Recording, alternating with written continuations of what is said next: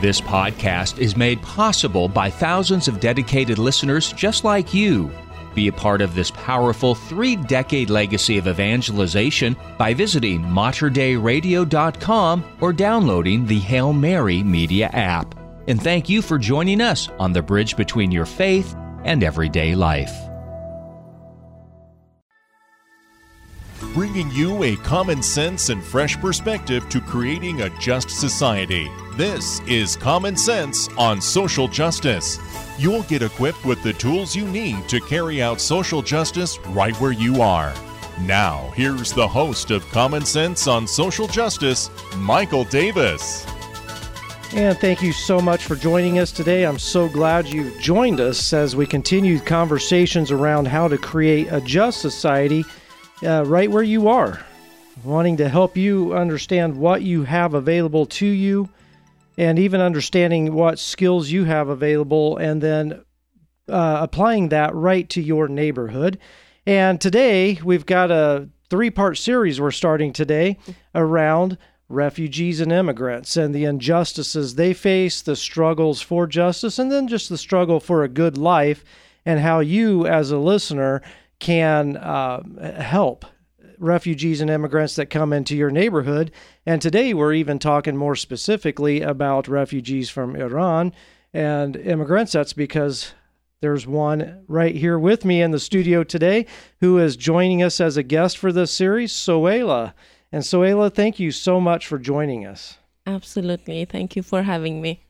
Yeah, as we, Soheila and I work together a lot throughout the week, so we know each other quite well. And her stories that she shared as we prepared for this series was quite interesting. And so today we're going to have you share your story, uh, what life was like in Iran for you, and then you know what it has become like to transition into the United States because you've been here for a long time now. And then we're going to talk about what does life look like in Iran for women and what you can do uh, as a listener if you see someone from Iran come into your neighborhood. How can you reach out to them in love? So, uh, yeah, I'm so glad you joined us. I, I love working you. with you. Same And, here. yeah. Thank you. So, how long have you been here in the United States? Well, uh, about 20 years. Okay. Yeah, so you've had time to to settle in, Yes. but uh, before we really get into your story, those first few days here in the United States, what was that like for you? Like hell. Yeah. In what way? Well, I moved a day after my wedding with my husband. My Mhm. husband was um, a graduate student at that time in Michigan and Michigan State University. And um, I came with not knowing any English, went to Michigan, which is like very cold. So from somewhere that we had like four seasons to somewhere very cold, um, not having any friends around, no family, and um, nothing really, nothing. So for nine months, uh, that was my life to be at home uh, with um, no uh, work permit, nothing. So we had a very small TV. And um, I was just looking, watching TV without understanding anything, really. Wow. Yeah, Yeah. that would be tough because I'm assuming you didn't know the language yet. Yes, yeah. I didn't speak any English at the time, but the funny thing was that um, I used to, you know, watch a lot of TV, um, and so I would pick up words without knowing what they mean. Oh, yeah. So I would, you know, recite the, you know, um, um, you know, songs for my husband, and he would be like, um, "Do you know what they mean?" And I'm like, "No idea." and that was the point that he said, "You need to pick up a dictionary." yes, good for him. Good suggestion. right. Uh, good reading f- too when you uh, can't get to sleep at night. Just read a dictionary; you'll be fast asleep so, oh, yeah. So let's go back now. You uh, born and raised in Iran. What was life like growing up there? Sure. Um, so I grew up in one of the most religious cities um, in Iran, um, Isfahan, and the second largest city. Um, but I grew up in a very, you know, um, um, I don't know how to say it, non-religious um, household. Uh-huh. Um, so um, so so life was uh, interesting because you constantly get um, you know faced by you know this um, uh, these challenges in the society and um, they they contradict what what you're told at home. Um, and um, because it's a theocracy the system is a theocracy which is like relig- religion is like very much tied to laws. And so everything is gender based and um, all of that. And so for me i always struggled to figure out where that line is that i shouldn't cross you know, Oh, as a woman. And um, um, because it was not defined in my family. Um, so I had to cover up outside, but within home and, you know, in private parties, I didn't have to. Mm-hmm. I was actually forbidden by my dad because my dad thought it's like restricting women. Yeah. Um, on the other hand, I had my mom who was like very traditional in a sense that she wouldn't know how to pray anything, but she traditionally was told to cover her hair. And so she would, you know, push those, you know, ideas to us as women. And it was just interesting to Yeah. go through all of that. Now, I understand you grew up after the revolution. Is that correct? Correct. Yeah. So, were your parents then, I suppose, pre-revolution people? So, what kind of tensions? I mean, how do you work those kinds of things out? I mean, like here in the United States, my I'm living in this. There's a massive revolution. My kids are living after. How do you deal with all of that? Right. That's a very interesting question because my dad was one of the ones who contributed to the revolution because um, he was in the army in in the 70s and um, he he didn't like the hierarchical system and um, he wanted and he so many like so many people they thought that the revolution would bring them um, you know justice and uh, freedom but um, it turned into something else Yeah. um, and um, yeah, I grew up after. I grew up um, exactly at the time um, that there was a war between Iran and Iraq, and so that's something that I have vivid memories of. You know, growing up, Yeah. especially because my dad was in the army at that time too. Okay. Yeah. So, uh, did it feel chaotic growing up, or did you have what you would call a normal life? What was life like for you? Um, there's always peace in chaos too. Yeah. Good, Right. good point. so um so and you and you find um you find corners uh, to find peace within chaos right Mhm. and um so and those corners would be you know your relatives your family um your um, doll etc Mhm. um, so yes, it was chaotic. Um, from when I was born, I, I, I mean, I, I was born in the war until I was like six. Oh, okay. Um, so um, we were two years in to the war already, and um, and so yeah, I I started preschool um, in a village. Um, so that felt like very interesting. I mean, it it kind of informs who I am today. You know, Yeah, so much of, course. it, Yeah. um, and that's why I function really well under chaos, Ah, I see. That makes sense. right? Yeah. mm, I, I, you know, it's not like here that you know if a car is parked in the wrong place in this um, street, all the people, you know, go around and to to avoid Yeah. that car. It's not like that back home. You know, you're just you would eventually learn to not hit the car, but, but, you know, not Yeah. stop the traffic either. okay, interesting. So, uh, just kind of uh, inform listeners, even here in America, maybe uh, when Americans complain about certain segments of the population, maybe that gives us some insight. He was talking about finding the corners in the chaos, why people do what they do. Why do the homeless all congregate in this one place in this big camp? Because that's the corner of peace in the chaos. Right. Or, uh, you know, whatever segment of the population we're talking about. So, uh, Right. Yeah. But also, I have to mention now, looking back, it may, to me, as somebody who's been here, you know, for almost 20 years, it looks, it, it feels like it was chaotic. But for people, that's what they know. So Oh, yeah. that's not necessarily, you know, as chaotic. Yeah. That's what they know. That's life. Okay. Very interesting. So you uh, leave your homeland. Mm. So what led up to that, and how was that process? Oh, sure. Uh, so my husband was born here in the 70s. Um, her father, his sorry, his, his father um, was uh, doing his PhD here um, at the time, and uh, he was born here. And then, um, because the government sent him, he had to go back and teach at the university. Um, but my husband had the opportunity to come back. Hmm. So after he finished his bachelor's, he came back to do his master's and PhD here, and um, we met each other at the university back home where I was also studying, um, and so we got married.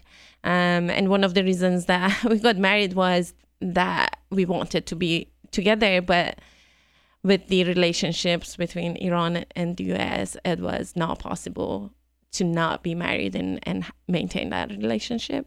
So we ended up getting married before our older siblings, which is like kind of odd. Um, and we were very young. So he came here and um, did the paperwork for me a year and a half. Um, one year and six months after um, I joined him here. Okay. Um, what does it feel like to leave your homeland behind? I mean, I've traveled internationally. I do work among the poor in Kenya, and I love it. I mean, I'm just like once the United States disappears from the airplane, I'm out over the Atlantic, you know, and I'm headed towards Africa. For me, it's like, oh, I love it because I really enjoy Kenya. Yeah. And the whole time I'm over there, I'm not thinking about the United States. I'm just like, hey, man, this is great. But I'm going back, right? Exactly. That's why you're not thinking about. Exactly. But I've never been in a situation where it's like, first of all, there's no return and it's not really my will. hmm So you're you came because of a marriage and so on, but there are people literally forced out of their homeland against their will. The latest statistic I heard 300 million people right now in refugee camps around the world. So they're not they don't even have a homeland. They're just ripped out of their homeland and now they're stuck somewhere, sometimes for up to 20 years in a place that's nowhere. It's they don't belong anywhere. So yeah, what's Exactly. what once you're leaving that your homeland where you you know life. how you know people here in the United States, this is how they know life. Iran, Right. that's how you knew life. Tell me what's going through your mind. sure. time.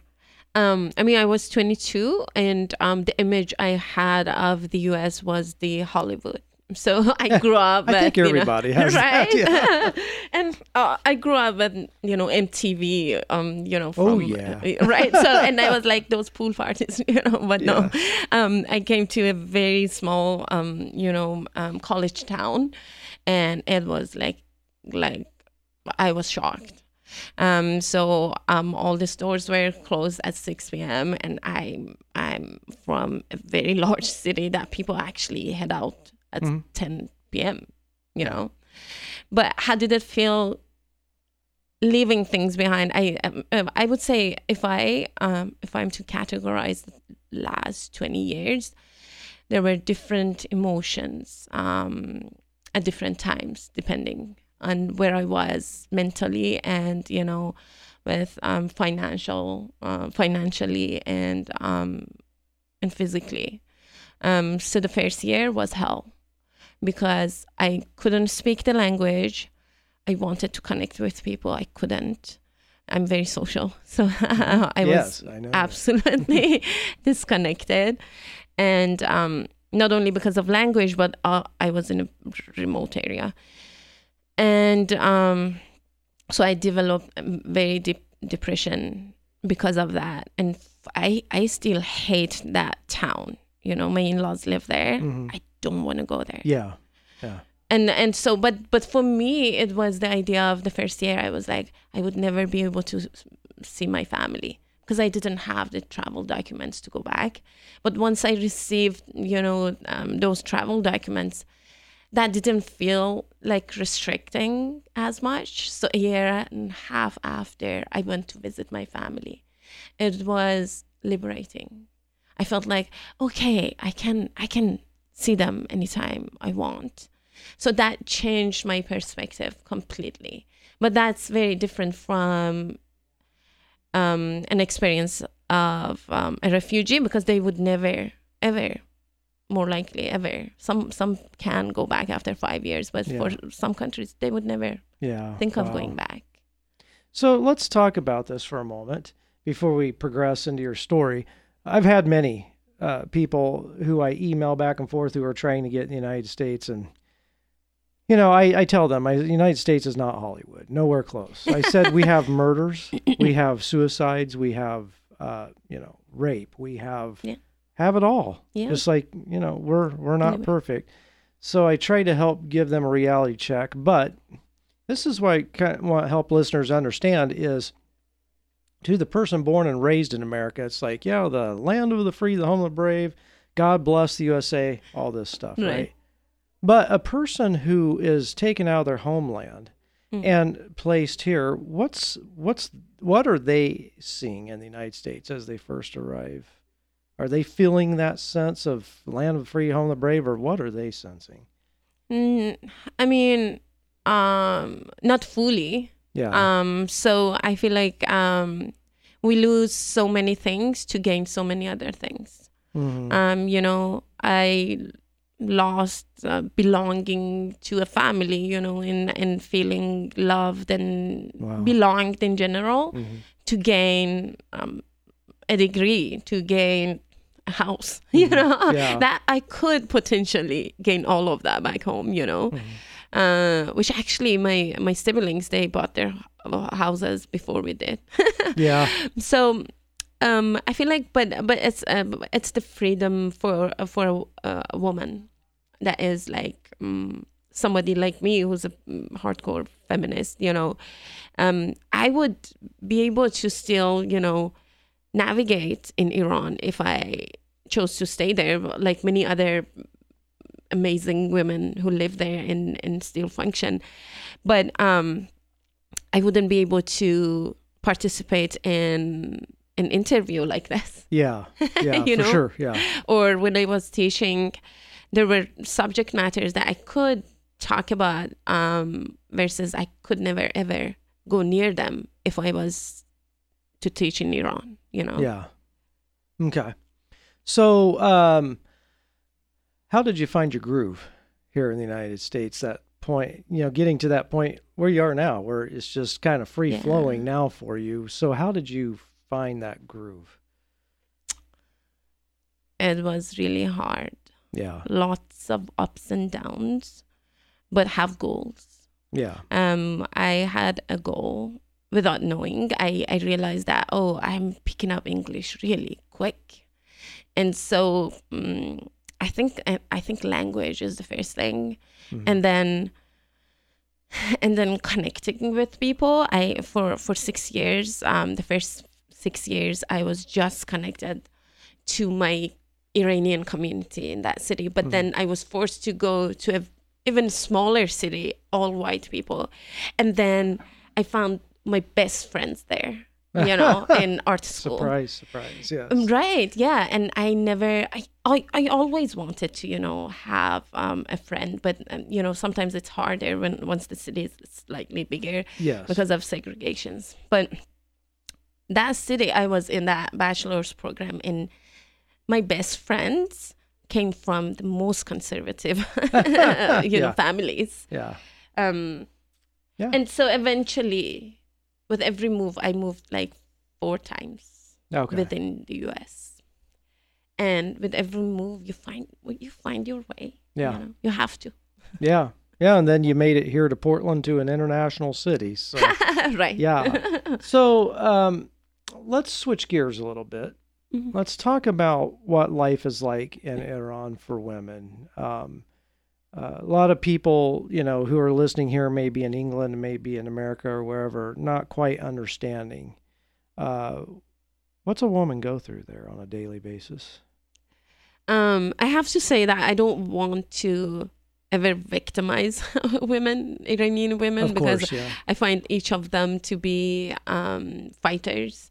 Yeah. Uh, but there's a system that is against them. You know, it's this systematic um, sexism that is contributing to, unfortunately, the way things function Yeah. in Iran, um, and uh, very much so is against women. You know, yeah. um, um, I, I'll give you a few examples, you know, and and those are the things that those ideas um, are the ideas that led to the um, maybe soon to be a revolution, you know. Um, uh, this is the only female-led revolution, you know, and uh, it's because the the majority of uh, population in universities are women, but the majority of the work force Mhm. are men.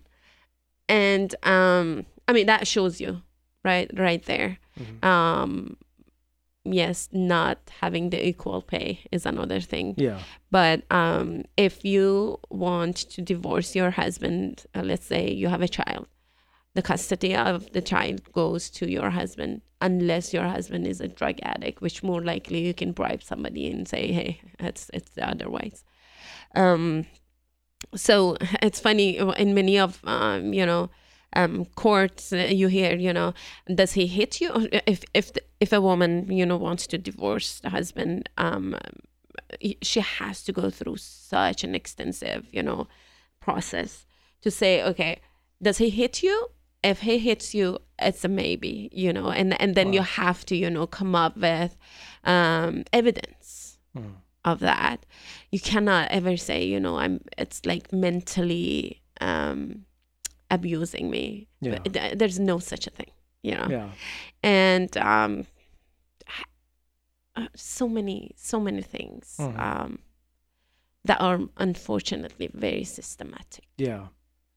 So, yeah, and sad. It Mhm. breaks my heart, and then you feel helpless. Like, what can I do about it? You know. exactly Um, in a moment, we're going to talk about how to help Iranians and other refugees and immigrants that are coming in to your neighborhood.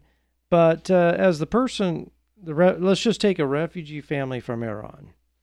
What injustices have they most likely faced before they come came here, whether they're man or woman? Right. Um, I think for refugees, uh, especially for Iranians, um, um, a completely different story because either they belong to LGBTQ community or um, they were, um, you know, politically involved in some sort, some way, uh, or they belong to a minority group, religious minorities, Okay. Christian, Baha'i, any of those.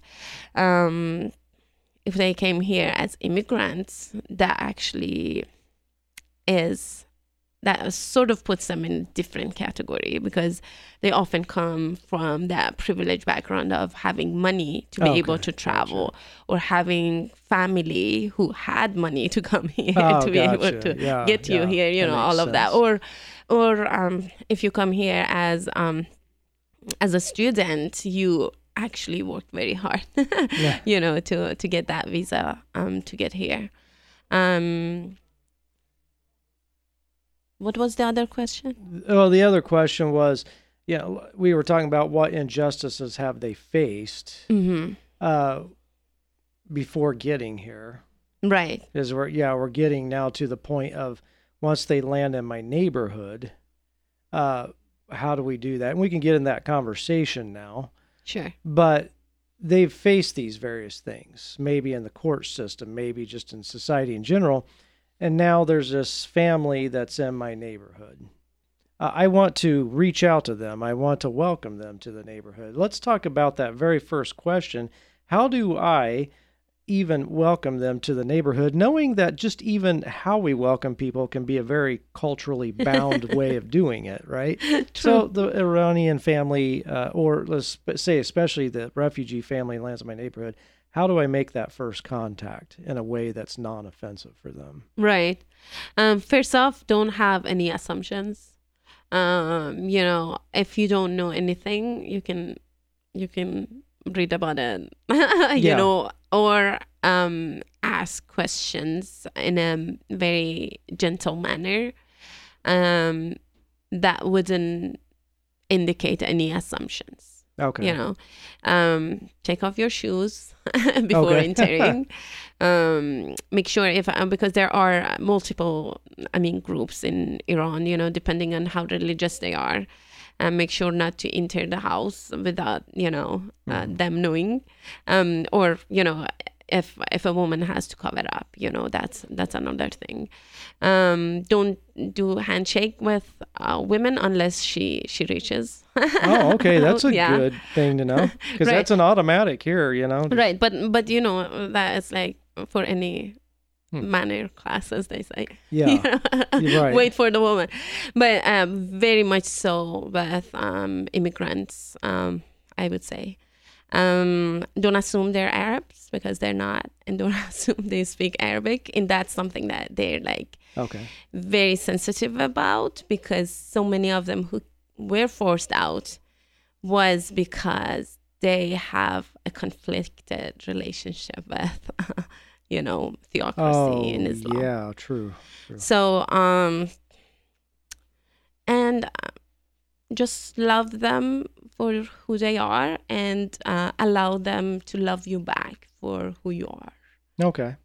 Now, as the relationship gets built, how can I connect them to, you know, whether it's learning English, whether it's understanding how to get stable housing, or maybe how how to buy food, how to s- how does money work in the United States? Uh, all these things that play to help them. How do I help them?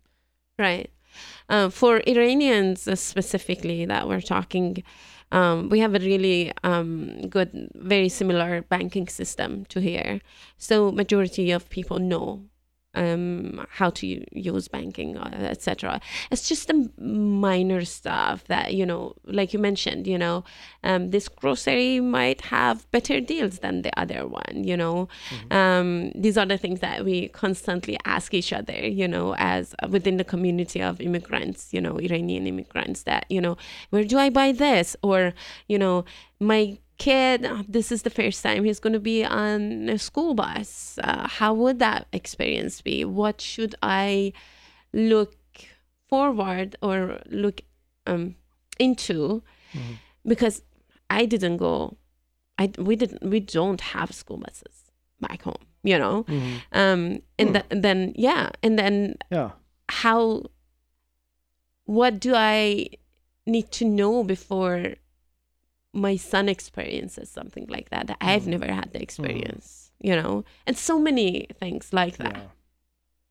Interesting. Yeah. And there's a lot more we're going to talk about. So we hope you'll join us for the next uh, episode where we're going to get deeper into stories of life for refugees and immigrants. So we'll get more into those. But wow, we're at the end already. So I appreciate you sharing your story. Uh, and all of these insights. Next uh, episode, many more insights as we get deeper into what life is really like for refugees and immigrants. Uh, but any closing words that you have for us? well thank you for um creating this platform honestly to Yeah. to raise awareness Yeah, thank you. And thank you for what you do. Uh, Soheila Azadi, who does so much for refugees and immigrants day in, day out, and inspires me to be better uh, at what I do. Appreciate you. And thank you for joining us today. well thank you Yeah, so uh, we hope this is a help. Uh, email us with any questions you have or comments you have, and we wish you the very best as you seek to create a just society and a welcoming society right where you are. You've been listening to Common Sense on Social Justice with your host, Michael Davis. A common sense and fresh perspective to creating justice where you are. Share your comments and questions with Michael by emailing sjcommonsense at gmail.com. That's sjcommonsense at gmail.com. If you enjoyed this podcast, please consider sharing it with a friend. You can support this vital mission of evangelization through materdeiradio.com or the Hail Mary Media app. And thank you for helping us lead souls to Jesus through the Blessed Virgin Mary.